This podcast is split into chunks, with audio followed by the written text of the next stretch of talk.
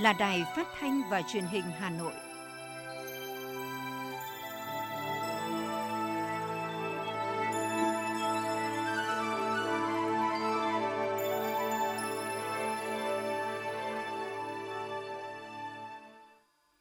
Thưa quý vị và các bạn, bây giờ là chương trình thời sự của Đài Phát thanh và Truyền hình Hà Nội đang được phát trực tiếp trên sóng FM tần số 90 MHz.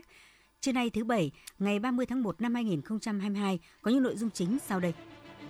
Nhân dịp Tết cổ truyền nhâm dần 2022 của Việt Nam và kỷ niệm 92 năm ngày thành lập Đảng Cộng sản Việt Nam, Chủ tịch Đảng Nhân dân Campuchia, Thủ tướng Vương quốc Campuchia Samdech Techo Hun Sen điện chúc mừng các đồng chí lãnh đạo cấp cao của Đảng và Nhà nước ta. Bệnh viện sẵn sàng phục vụ bệnh nhân dịp Tết Nguyên đán. Hà Nội tăng cường phòng chống dịch bệnh gia súc gia cầm. Phần tin thế giới có những tin đáng chú ý. Căng thẳng Ukraine chưa có dấu hiệu hạ nhiệt. Hàng nghìn chuyến bay ở Mỹ đã bị hủy do phải chống chọi với cơn bão mùa đông. Người phục vụ Olympic Bắc Ninh năm 2000 Người phục vụ Olympic Bắc Kinh năm 2022 bị tách biệt với thế giới bên ngoài hàng tháng trời. Sau đây là nội dung chi tiết sẽ có trong chương trình. Thưa quý vị và các bạn, nhân dịp Tết cổ truyền nhâm dần 2022 của Việt Nam và kỷ niệm 92 năm ngày thành lập Đảng Cộng sản Việt Nam, Chủ tịch Đảng Nhân dân Campuchia CPP, Thủ tướng Vương quốc Campuchia Samdech Techo Hun Sen đã điện chúc mừng các đồng chí lãnh đạo cấp cao của Đảng và Nhà nước ta. Trong cuộc điện đàm với Tổng Bí thư Nguyễn Phú Trọng, Chủ tịch Đảng Nhân dân Campuchia, Thủ tướng Hun Sen đã chúc Tổng Bí thư Nguyễn Phú Trọng cùng các đồng chí lãnh đạo Đảng, Nhà nước và nhân dân Việt Nam một năm mới dồi dào sức khỏe, hạnh phúc, an khang và thịnh vượng và chúc mừng 92 năm ngày thành lập Đảng Cộng sản Việt Nam. Chủ tịch Đảng Nhân dân Campuchia, Thủ tướng Hun Sen chúc mừng những thành tựu to lớn mà Đảng, Nhà nước và nhân dân Việt Nam đã đạt được thời gian qua, nhất là trong việc triển khai nghị quyết Đại hội lần thứ 13 của Đảng Cộng sản Việt Nam Nam ứng phó với đại dịch COVID-19, đảm bảo an sinh xã hội, phát triển kinh tế, bày tỏ tin tưởng dưới sự lãnh đạo sáng suốt của Đảng Cộng sản Việt Nam do Tổng Bí thư Nguyễn Phú Trọng đứng đầu, nhân dân Việt Nam anh em sẽ tiếp tục giành được nhiều thành tựu mới to lớn hơn nữa trong công cuộc đổi mới, xây dựng và bảo vệ Tổ quốc, khẳng định ý nghĩa quan trọng của quan hệ hai đảng, nhà nước cũng như quan hệ cá nhân giữa các đồng chí lãnh đạo hai bên. Chủ tịch Đảng Nhân dân Campuchia, Thủ tướng Hun Sen đã thông báo một số nét về tình hình Campuchia gần đây. Tổng Bí thư Nguyễn Phú Trọng bày tỏ vui mừng và cảm ơn Chủ tịch Đảng Nhân dân Campuchia Thủ tướng Hun Sen đã gọi điện thăm hỏi và có những lời chúc mừng tốt đẹp tới Đảng, Nhà nước và nhân dân Việt Nam nhân dịp Tết Nguyên đán và kỷ niệm 92 năm ngày thành lập Đảng Cộng sản Việt Nam nhấn mạnh điều này thể hiện sinh động mối quan hệ láng giềng tốt đẹp, hữu nghị truyền thống, hợp tác toàn diện, bền vững lâu dài giữa Việt Nam và Campuchia.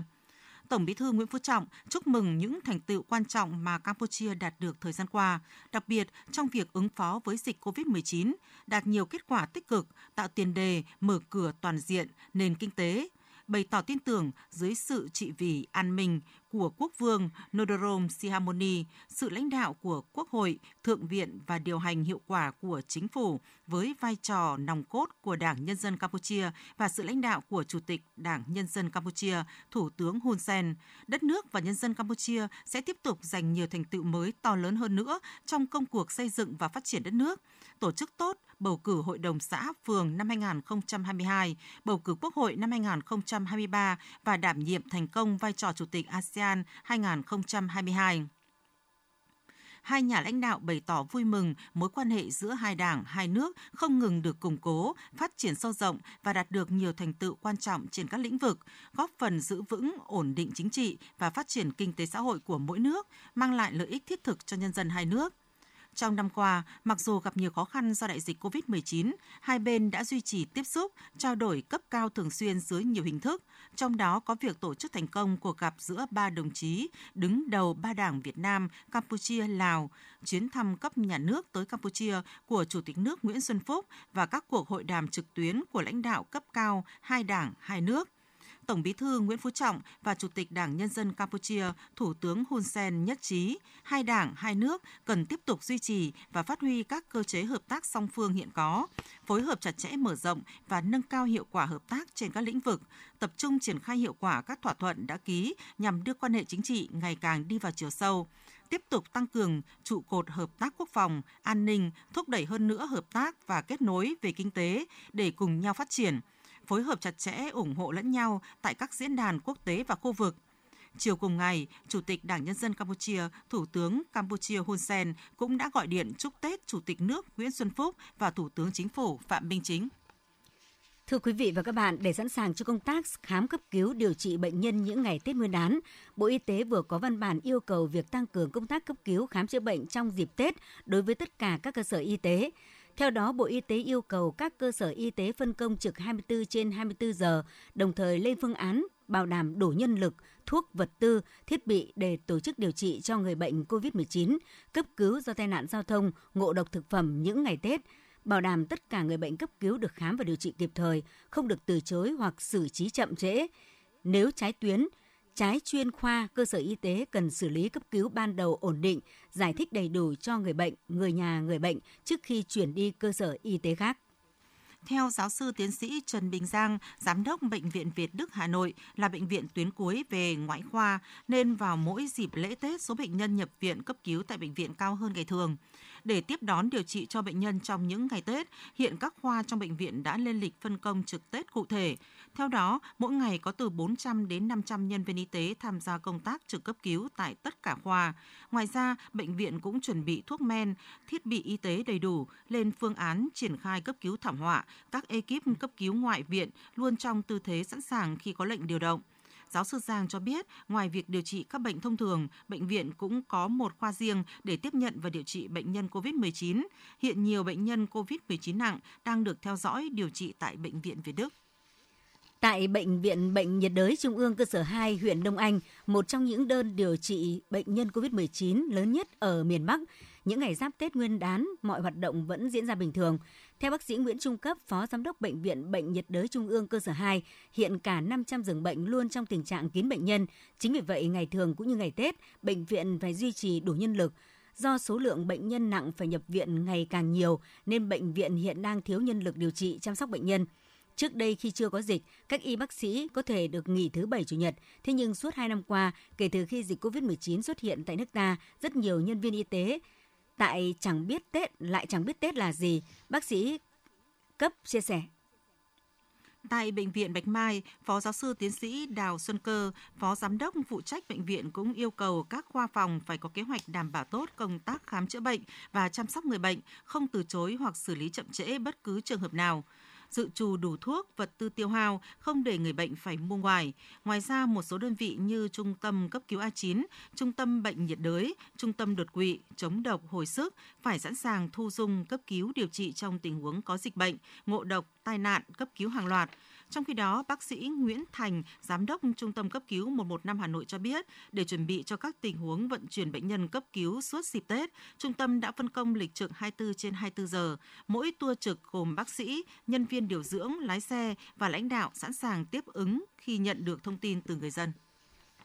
Tương tự tại Bệnh viện Phụ sản Hà Nội, Giám đốc Bệnh viện Nguyễn Duy Ánh cho biết, để đảm bảo công tác chăm sóc thường xuyên liên tục của người bệnh trong dịp Tết, bệnh viện đã cắt cử đội ngũ y bác sĩ đảm bảo đủ số lượng phục vụ bệnh nhân 24 trên 24 giờ. Ngoài ra, bệnh viện vẫn duy trì việc ban giám đốc tham gia trực trong tất cả các ngày Tết. Bệnh viện đã lên các phương án phân công bác sĩ trực ở tất cả các khoa phòng, đồng thời cử một kíp trực cấp cứu ngoại viện để sẵn sàng ứng cứu người bệnh trong tình huống cần thiết – Lãnh đạo nhiều bệnh viện ở Hà Nội cho biết do dịch COVID-19 vẫn diễn biến phức tạp nên trong những ngày nghỉ Tết, các đơn vị phải phân công trực 24 trên 24 giờ, hợp lý, đồng thời niêm yết công khai danh sách trực hàng ngày theo quy định, xử lý giải quyết kịp thời các công việc, tình huống phát sinh. Trước đó, Bộ trưởng Bộ Y tế Nguyễn Thanh Long cũng đề nghị Sở Y tế các tỉnh, thành phố, các đơn vị y tế trong ngành nêu cao trách nhiệm thực hiện nghiêm, hiệu quả công tác phòng chống dịch bệnh và đảm bảo công tác y tế, Bộ Y tế cũng yêu cầu các địa phương chuẩn bị dự trữ đầy đủ vật tư, hóa chất, trang thiết bị đáp ứng nhu cầu chống dịch, phương tiện cấp cứu, đồng thời nâng cao năng lực thu dung, điều trị của các cơ sở y tế trên địa bàn để thực hiện hiệu quả công tác khám chữa bệnh thông thường và điều trị, hồi sức tích cực bệnh nhân COVID-19. Dịp Tết Nguyên đán cần có các chế độ chính sách động viên cán bộ y tế, nhất là đối với các y bác sĩ, người tham gia công tác phòng chống dịch dài ngày, làm việc trong khu điều trị COVID-19. Bên cạnh đó, các cơ sở y tế có kế hoạch tổ chức chăm sóc tốt, thăm hỏi, chúc Tết người bệnh điều trị nội trú, đặc biệt người có hoàn cảnh khó khăn, người nghèo, người thuộc diện chính sách. Tổng cục Thống kê vừa công bố tháng 1 năm 2022 là tháng giáp Tết Nguyên đán nhâm dần nên nhu cầu mua sắm của người dân tăng cao, giá hàng hóa và dịch vụ tiêu dùng thiết yếu tăng theo quy luật tiêu dùng vào dịp Tết, giá xăng dầu trong nước tăng theo giá nguyên nhiên liệu thế giới là những yếu tố làm cho chỉ số giá tiêu dùng CPI tháng 1 năm 2022 tăng 0,19% so với tháng trước. So với cùng kỳ năm 2021, CPI tháng 1 năm 2022 tăng 1,94%, lạm phát cơ bản tháng 1 năm 2022 tăng 0,66%. So với tháng trước, CPI tháng 1 năm 2022 tăng 0,19%, trong đó khu vực thành thị tăng 0,2%, khu vực nông thôn tăng 0,19%. Trong 11 nhóm hàng tiêu dùng chính có 7 nhóm tăng giá và 4 nhóm giảm giá. Theo đó, các nhóm hàng tăng giá bao gồm nhóm giao thông tháng 1 năm 2022 tăng cao nhất với 14,55% so với cùng kỳ năm trước, làm CPI chung tăng 1,41 điểm phần trăm. Nhóm nhà ở và vật liệu xây dựng tăng 3,51% so với cùng kỳ năm trước do giá vật liệu bảo dưỡng nhà ở tăng 8,23% theo giá nguyên liệu đầu vào. Nhóm đồ uống và thuốc lá tăng 2,75%, chủ yếu do chi phí vận chuyển tăng và nguồn cung thuốc lá giảm. Bên cạnh đó, nhóm may mặc, mũ nón, giày dép tháng 1 năm 2022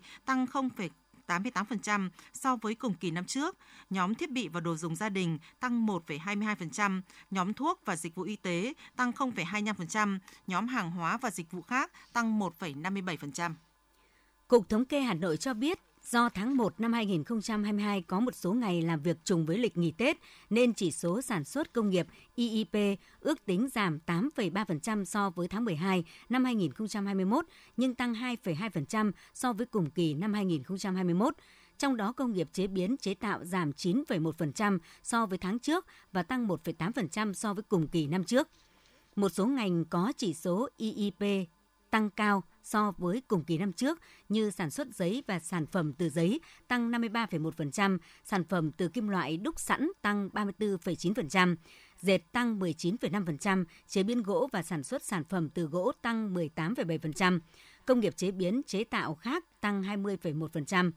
Vốn đầu tư thực hiện từ nguồn ngân sách nhà nước do địa phương quản lý tháng 1 năm 2022 đạt 3.374 tỷ đồng, tăng 5,7% so với cùng kỳ năm 2021 và đạt 6,7% kế hoạch năm 2022.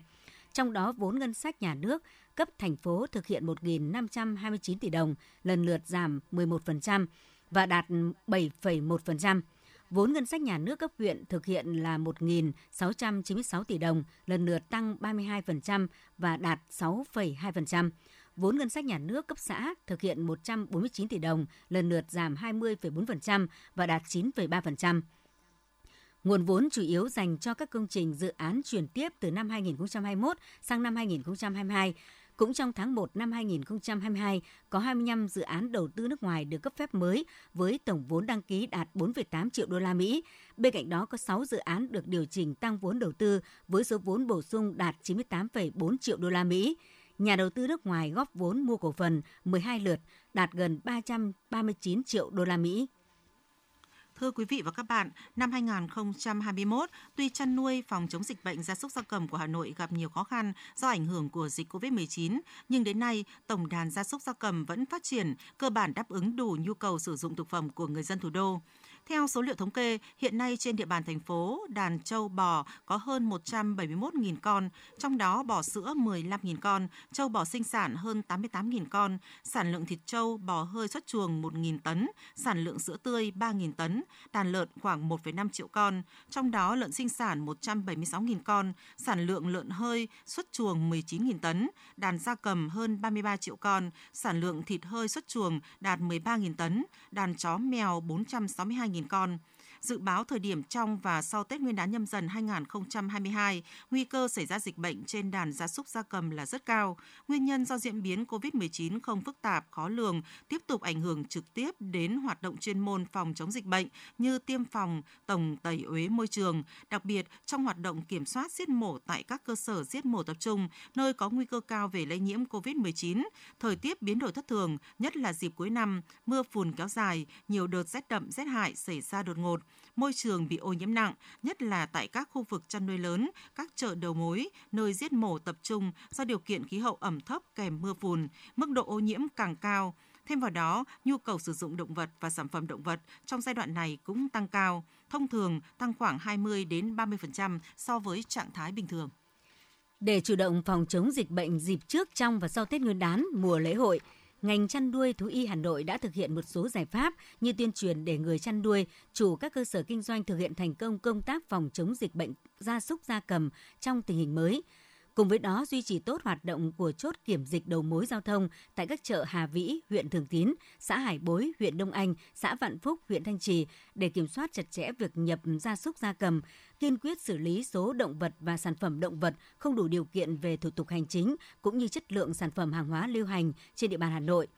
Bên cạnh đó cần tích cực tổ chức tổng tẩy uế môi trường toàn thành phố đợt trước và sau Tết Nguyên đán, chú trọng các vùng chăn nuôi tập trung, nơi nguy cơ cao có ổ dịch cũ, khu vực bãi rác thải nhằm ngăn chặn và hạn chế mầm bệnh lây lan, dự kiến có trên 3 triệu mét vuông diện tích được tiêu độc. Đối với các địa phương có lễ hội truyền thống, hội làng, ngành thú y cần phối hợp với y tế tổ chức khử trùng trên diện rộng, nhất là các nơi tập trung đông người để làm sạch môi trường, duy trì cơ sở an toàn dịch bệnh tại 42 cơ sở chăn nuôi gia súc gia cầm, kiểm tra hướng dẫn các cơ sở đăng ký xây dựng cơ sở an toàn dịch bệnh để vừa tăng số lượng cơ sở an toàn, vừa tạo thuận lợi trong kiểm dịch vận chuyển lưu thông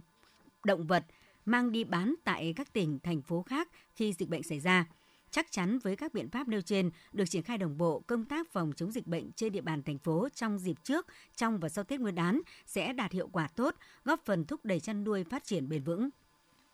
Xin chuyển sang một số thông tin văn hóa đáng chú ý khác. Kỷ niệm 92 năm ngày thành lập Đảng Cộng sản Việt Nam, mùng 3 tháng 2 năm 1930, mùng 3 tháng 2 năm 2022 và mừng Xuân Nhâm Dần 2022, Sở Văn hóa và Thể thao Hà Nội tổ chức và chỉ đạo các đơn vị nghệ thuật thực hiện dàn dựng, ghi hình nhiều chương trình nghệ thuật phục vụ nhân dân thủ đô vui xuân đón Tết – chương trình Niềm tin sáng mãi do Sở Văn hóa và Thể thao Hà Nội thực hiện giàu ý nghĩa và hấp dẫn với ba phần khi ta có mặt trời chân lý, Đảng là cuộc sống của tôi và Niềm tin sáng mãi với nhiều tiết mục ca múa nhạc kết hợp hoạt cảnh sử thi, chương trình tái hiện sự ra đời của Đảng Cộng sản Việt Nam, vai trò của Chủ tịch Hồ Chí Minh và những thành tựu nổi bật của Đảng ta trong suốt 92 năm qua. Chương trình được phát sóng trên Đài Phát thanh và Truyền hình Hà Nội vào ngày mùng 3 tháng 2, tức mùng 3 Tết nhâm dần nhà hát ca mối nhạc Thăng Long thực hiện chương trình nghệ thuật Mặt trời chân lý với nhiều ca khúc ý nghĩa về Đảng, Bác Hồ, tình yêu quê hương đất nước, con người Việt Nam và mùa xuân mới. Chương trình quy tụ những ca sĩ, nghệ sĩ biểu diễn xuất sắc của nhà hát, dự kiến phát sóng vào dịp kỷ niệm 92 năm ngày thành lập Đảng Cộng sản Việt Nam. Nhà hát nghệ thuật siếc và tạp kỹ Hà Nội đã xây dựng chương trình nghệ thuật mang tên Đảng cho ta mùa xuân, kết hợp của ca múa chống hội, khí nhạc, siếc độc đáo và hấp dẫn, xoay quanh chủ đề Đảng Bác Hồ, tình yêu quê hương đất nước cũng như mùa xuân. Chương trình được ghi hình và phát sóng vào dịp kỷ niệm ngày thành lập Đảng Cộng sản Việt Nam. Đơn vị cũng dàn dựng chương trình siếc tạp kỹ chào mừng Xuân Nhâm Dần năm 2022 với nhiều tiết mục đặc sắc dự kiến phát sóng trên cổng thông tin điện tử Sở Văn hóa và Thể thao Hà Nội, nhà hát múa rối Thăng Long dàn dựng chương trình với chủ đề Tết đón xuân về gồm nhiều tiết mục ca múa nhạc và rối đặc sắc xoay quanh chủ đề mùa xuân đất nước con người. Chương trình có sự tham gia biểu diễn của các nghệ sĩ, nhà hát múa rối Thăng Long cùng các ca sĩ tên tuổi của thủ đô. Theo kế hoạch, Tết đón xuân về được phát sóng vào 22 giờ ngày 31 tháng 1, tức đêm giao thừa trên kênh truyền hình nhân dân. Nhà hát trèo Hà Nội tổ chức sản xuất chương trình Ánh sáng niềm tin và Xuân yêu thương với nhiều tiết mục nghệ thuật đậm nét dân gian, truyền thống, ca ngợi Đảng Bác Hồ, mùa xuân thủ đô đất nước. Chương trình được ghi nhận và sẽ được phát sóng vào ngày hôm nay trên các kênh Style TV và Info TV.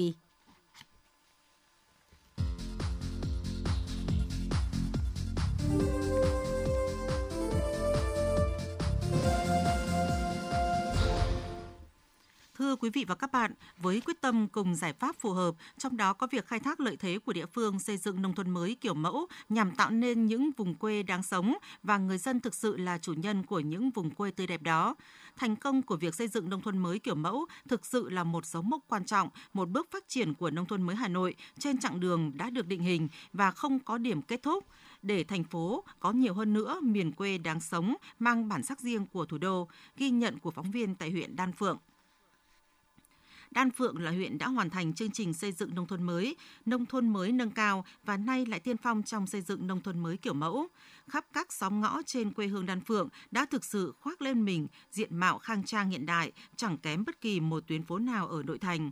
Từ thực tiễn triển khai, có thể thấy xã Thọ Xuân đã chọn xây dựng nông thôn mới kiểu mẫu trên nhiều lĩnh vực, trong đó có y tế, bởi đây là những nội dung cốt lõi để nâng cao đời sống người dân. Đến nay, tỷ lệ người dân xã Thọ Xuân được quản lý, theo dõi sức khỏe đạt 92%, tỷ lệ người dân tham gia bảo hiểm y tế đạt 95,1%. Còn Tân Hội là xã ven đô có tốc độ đô thị hóa nhanh nhưng vẫn gìn giữ bảo tồn được không gian và các loại hình văn hóa truyền thống như trèo tàu, đồng thời tạo dựng những thiết chế văn hóa mới như xây dựng ba sân bóng mini, thành lập các câu lạc bộ văn nghệ, bóng bàn, dưỡng sinh hoạt động thường xuyên hiệu quả. Theo chân đoàn thẩm định xã, huyện nông thôn mới của thành phố về với Đan Phượng, chúng tôi còn có dịp đến thăm những mô hình phát triển kinh tế theo hướng tập trung tích tụ ruộng đất. Người nông dân có điều kiện được canh tác trên những ô thửa lớn, sản phẩm nông nghiệp làm ra đã mang tính hàng hóa, có giá trị nhờ xây dựng được thương hiệu riêng. Ông Nguyễn Thạc Hùng, Phó Chủ tịch Ủy ban Nhân dân huyện Đan Phượng cho biết. Nếu như cách đây 10 năm, những người đi xa quê 10 năm bây giờ quay về không nhận thấy cái hình hài của quê hương mình cũ nữa. Và thứ hai là đời sống vật chất và tinh thần của nhân dân được cải thiện rõ rệt, nó tăng lên so với ờ, cách đây 10 năm thì cái mức sống của người dân Đan Phượng tăng lên hơn 3 lần. Đấy là một cái thành công và cái thiết chế văn hóa được phát huy để nâng cao đời sống về tinh thần của nhân dân. Điểm mấu chốt trong xây dựng nông thôn mới đấy là sự vào cuộc của cả hệ thống chính trị Năm 2022 thì chúng tôi vẫn ờ, định hướng phát triển mặc dù là huyện Đan Phượng đang thực hiện đề án phát triển quận đến giai đoạn 2025 nhưng chúng tôi vẫn xác định nông nghiệp là một trong những nội dung phát triển để nâng cao đời sống của nông dân để có được những mô hình hiệu quả, những đòn bẩy để nâng tầm chất lượng chương trình xây dựng nông thôn mới. Đảng ủy chính quyền từ huyện đến xã của Đan Phượng đã đẩy mạnh công tác tuyên truyền, khuyến khích tạo điều kiện thu hút cá nhân, doanh nghiệp về đầu tư sản xuất nông nghiệp công nghệ cao trên quê hương Đan Phượng. Theo đó, địa phương có những chính sách cho thuê đất theo những chu kỳ 5 năm với quy định bàn giao đất sạch để doanh nghiệp đầu tư. Còn người dân có sự đảm bảo của chính quyền nên không lo mất đất. Ông Nguyễn Văn Thông, Chủ tịch Ủy ban Nhân dân xã Đan Phượng, huyện Đan Phượng cho biết. Theo ờ, chức năng và thẩm quyền thì chúng tôi cũng chỉ được ờ, ký 5 năm với lại ờ, hộ hoặc là doanh nghiệp vào đầu tư cho nông nghiệp. Thế thì ờ, với những cái ờ, thời gian như thế thì cái việc đầu tư của doanh nghiệp hoặc là hộ sản xuất là cũng có nhiều khó khăn. Nhất là cái đòi hỏi việc ờ, phải đưa các cái công nghệ cao và máy móc thiết bị vào. Thế do vậy là chúng tôi cũng trao đổi với người nông dân là chúng ta sẽ yên tâm và để cho cái hộ doanh nghiệp người ta sản xuất và hết kỳ 5 năm thì sẽ tiếp tục gia hạn ký hợp đồng để tạo điều kiện cho doanh nghiệp và đảm bảo cái quyền lợi giữa hai bên. Năm xã của huyện Đan Phượng là Song Phượng, Liên Hà, Thọ Xuân, Tân Hội và Đan Phượng là năm xã đầu tiên của Hà Nội về đích nông thôn mới kiểu mẫu. Thành công này của Đan Phượng đã góp phần hòa chung với thành tích to lớn của thủ đô trong thực hiện chương trình xây dựng nông thôn mới. Theo đó, đến cuối năm 2021, Hà Nội đã có 100% số xã về đích nông thôn mới, 29 xã nông thôn mới nâng cao, 5 xã nông thôn mới kiểu mẫu, 12 trên 18 huyện đạt huyện nông thôn mới. Trên địa bàn thành phố có 160 mô hình nông nghiệp ứng dụng công nghệ cao. Toàn thành phố đã có 595 sản phẩm của 26 quận huyện thị xã được trình Hội đồng đánh giá phân hạng sản phẩm ô cốp thành phố. Thu nhập bình quân đầu người khu vực nông thôn cuối năm 2021 đạt 54,7 triệu người một năm nhấn mạnh nhiệm vụ trọng tâm năm 2022, đồng chí Nguyễn Thị Tuyến, Phó Bí thư Thường trực Thành ủy Hà Nội nói: Chúng ta phải giả soát lại các cái chính sách đã có của Hà Nội trong nghị quyết 10 của hội đồng, trong chương trình 04, trong kế hoạch 227, trong các chương trình lồng ghép của thành phố. Còn cái nội dung nào mà chưa làm, đặc biệt hiện nay cái việc đầu tư cho các cái mô hình sản xuất tập trung theo hướng công nghệ cao và ứng dụng công nghệ vào đây là chưa rõ lắm. Có những cái mô hình có rồi thì bây giờ tôi nói là giữ được và phát huy được lại đang khó chứ chưa nói là mô hình mới. Nên giao cho mỗi huyện và thị xã Sơn Tây năm 2002 mỗi đơn vị sẽ có thêm một mô hình. Cùng với đó, đồng chí Phó Bí thư Thường trực Thành ủy cũng yêu cầu tiếp tục đẩy mạnh chuyển đổi cơ cấu sản xuất nông nghiệp, nâng cao đời sống nông dân, nhất là các tiêu chí về cấp nước sạch, nâng cao chất lượng đội ngũ y tế cơ sở, chất lượng trường chuẩn quốc gia, phấn đấu tăng trưởng ngành nông nghiệp trong năm tới từ 2,5 đến 3%, đồng chí Nguyễn Thị Tuyến cũng cho biết thành phố đã bố trí 1.000 tỷ đồng để thực hiện chương trình mục tiêu quốc gia xây dựng nông thôn mới. Như vậy có thể thấy, với cách làm riêng của mình, nông thôn mới kiểu mẫu của Hà Nội trước hết phải đáp ứng đầy đủ các yêu cầu tại quyết định số 691 QĐ-TTG của Thủ tướng Chính phủ về ban hành bộ tiêu chí về xã nông thôn mới kiểu mẫu giai đoạn 2018-2020 song Hà Nội là nơi bồi lắng tinh hoa mọi miền đất nước, chất chứa những tiềm năng không nơi nào có được, nên nông thôn mới kiểu mẫu của thành phố quan trọng nhất phải mang được những nét riêng của Thăng Long Hà Nội, vừa tiếp dẫn những yếu tố thời đại, vừa kết tinh giá trị của mỗi vùng miền và của đất văn hiến, đất trăm nghề.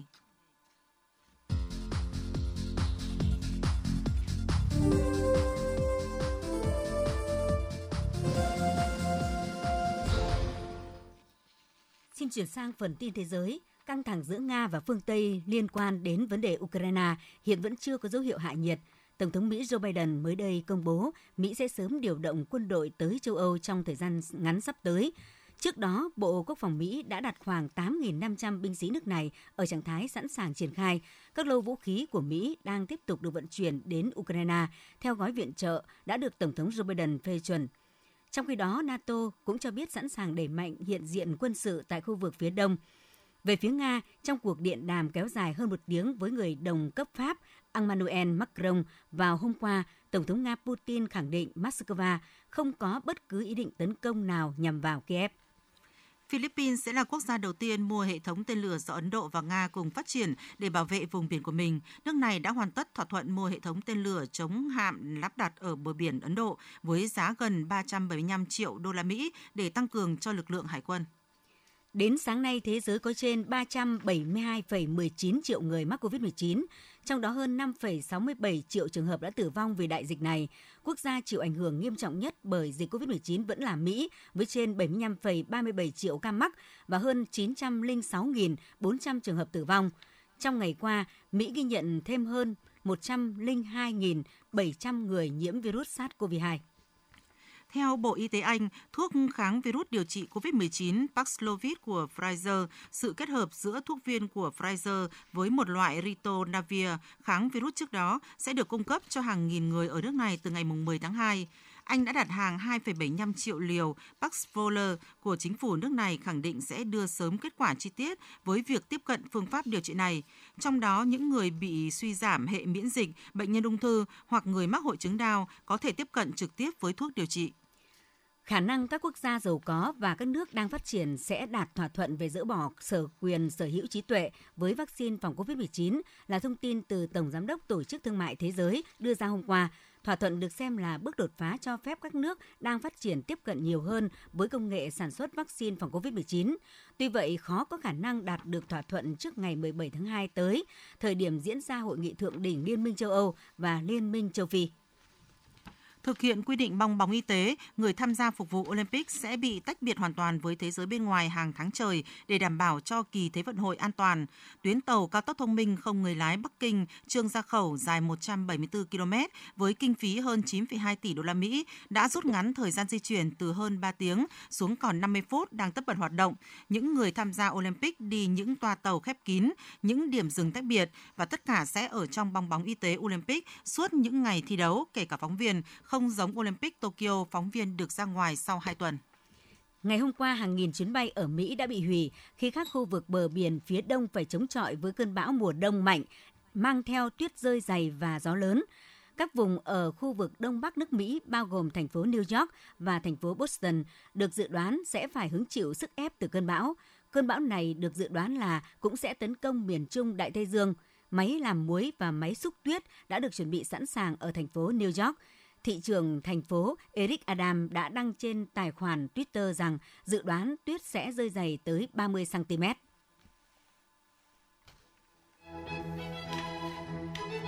Dự báo thời tiết vùng châu thổ sông Hồng và khu vực Hà Nội chiều và tối ngày 30 tháng 1 năm 2022. Vùng đồng bằng Bắc Bộ có mưa vài nơi, nhiệt độ từ 12 đến 15 độ C. Vùng núi Ba Vì Sơn Tây không mưa, nhiệt độ từ 12 đến 14 độ C ngoại thành từ Phúc Thọ tới Hà Đông không mưa, nhiệt độ từ 13 đến 15 độ C, phía Nam từ Thanh Oai Thường Tín đến Ứng Hòa không mưa, nhiệt độ từ 13 đến 15 độ C, Mê Linh Đông Anh Sóc Sơn không mưa, nhiệt độ từ 12 đến 14 độ C, trung tâm thành phố Hà Nội không mưa, nhiệt độ từ 13 đến 15 độ C. Quý vị và các bạn vừa nghe chương trình thời sự của Đài Phát thanh và Truyền hình Hà Nội, chịu trách nhiệm sản xuất Phó Tổng giám đốc Nguyễn Tiến Dũng, chương trình do biên tập viên Kiều Anh, đạo diễn Kim Anh, các phát thanh viên Thanh Hiền Kim Anh cùng kỹ thuật viên Kim Thoa thực hiện. Xin chào và hẹn gặp lại trong chương trình thời sự sau.